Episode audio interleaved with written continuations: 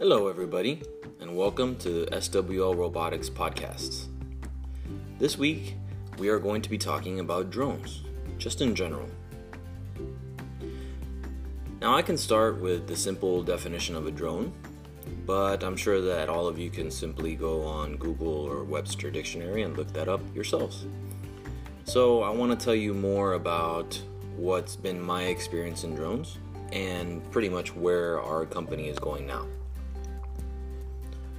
Now, as I've mentioned on the introduction and other podcasts, I've been in the drone industry for about 20 years.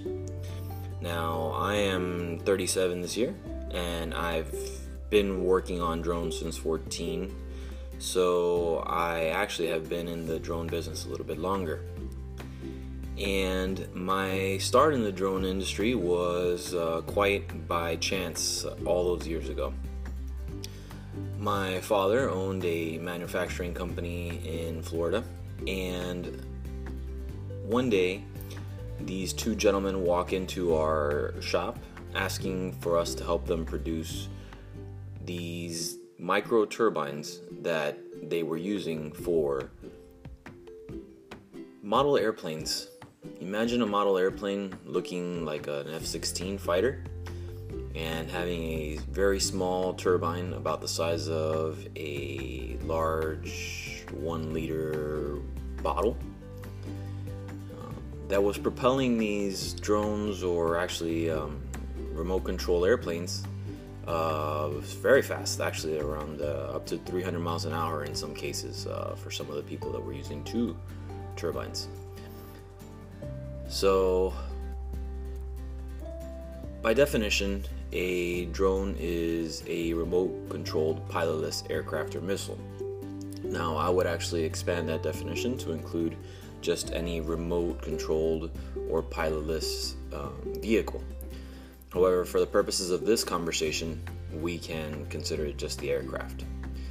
Now, the modelers came in, and it was funny because they didn't even know that they were actually making drones my father um, had always been involved in defense initiatives, even as far back as a Space Defense Initiative um, in the 80s with the company that he worked for at the time. He was producing parts for that uh, program.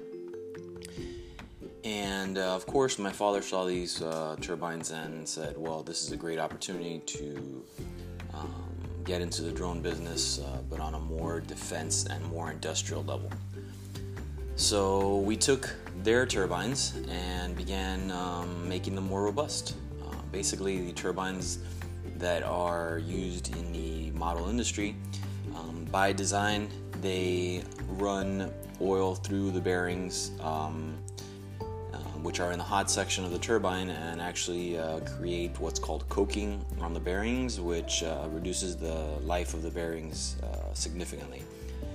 So, obviously, um, having to replace the bearings as they do every two or three flights is not something that the military is uh, open to do. Um, imagine these military vehicles have to be extremely robust and last a long time.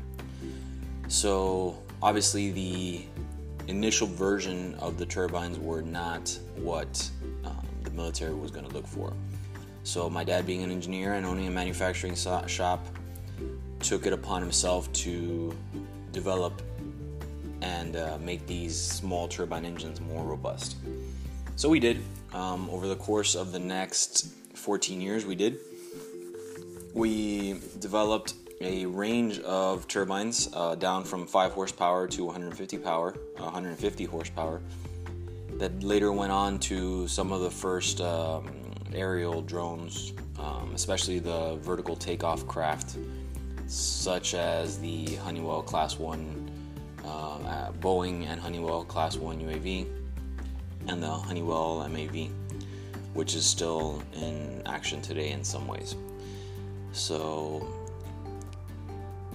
we were fortunate enough to be involved in that industry at its genesis. Uh, to give you a little bit of historical context, the CIA purchased its first drone in 2000, and they were the widely considered to be the first people that uh, utilized drones. Um, that was a Predator, which they later used for um, an attack, I believe in 2002, the first attack from a drone in Afghanistan um, from a predator in around 2002. So, as I mentioned, we've been in the industry since 1996. And what was the interesting part about that at that point was that nobody really had any idea what a drone was.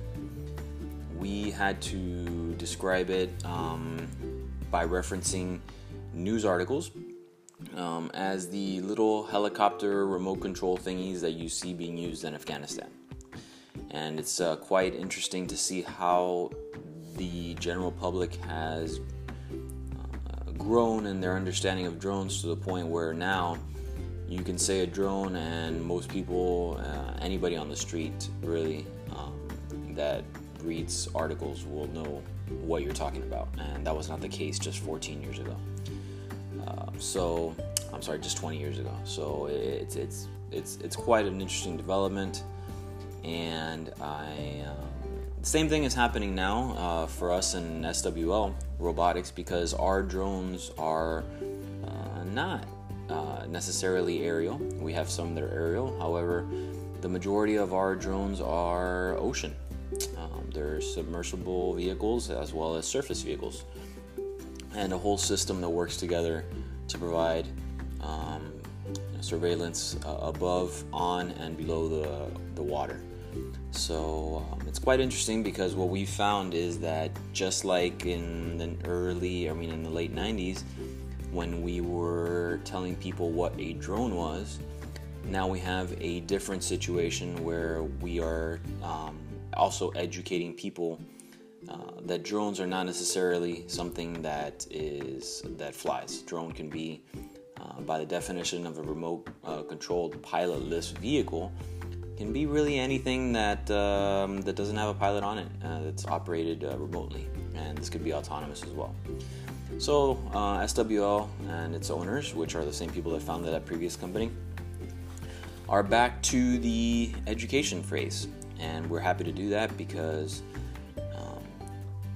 most people are currently thinking that the opportunities in UAVs, or rather the drones, are in UAVs. And we're saying that yes, that's true, there still are many. However, there's a lot of opportunities on the ocean. So I wanted to thank you again for joining our podcast. We will continue to talk about drones, and uh, I welcome you any um, questions that you may have that we can have specific topics. Over the next uh, few weeks, we'll be talking specifically about um, our 360 ROV, um, the FR10 that we have in our lineup, as well as some news on the industry.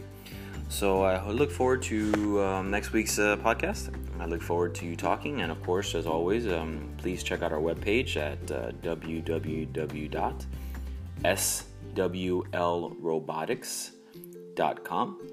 You can also follow us on Twitter at SWL Robotics Inc., as well as Instagram at SWL Robotics. You can also check out our YouTube channel where I post our podcasts in a, video version um, in case you're interested in that method as well.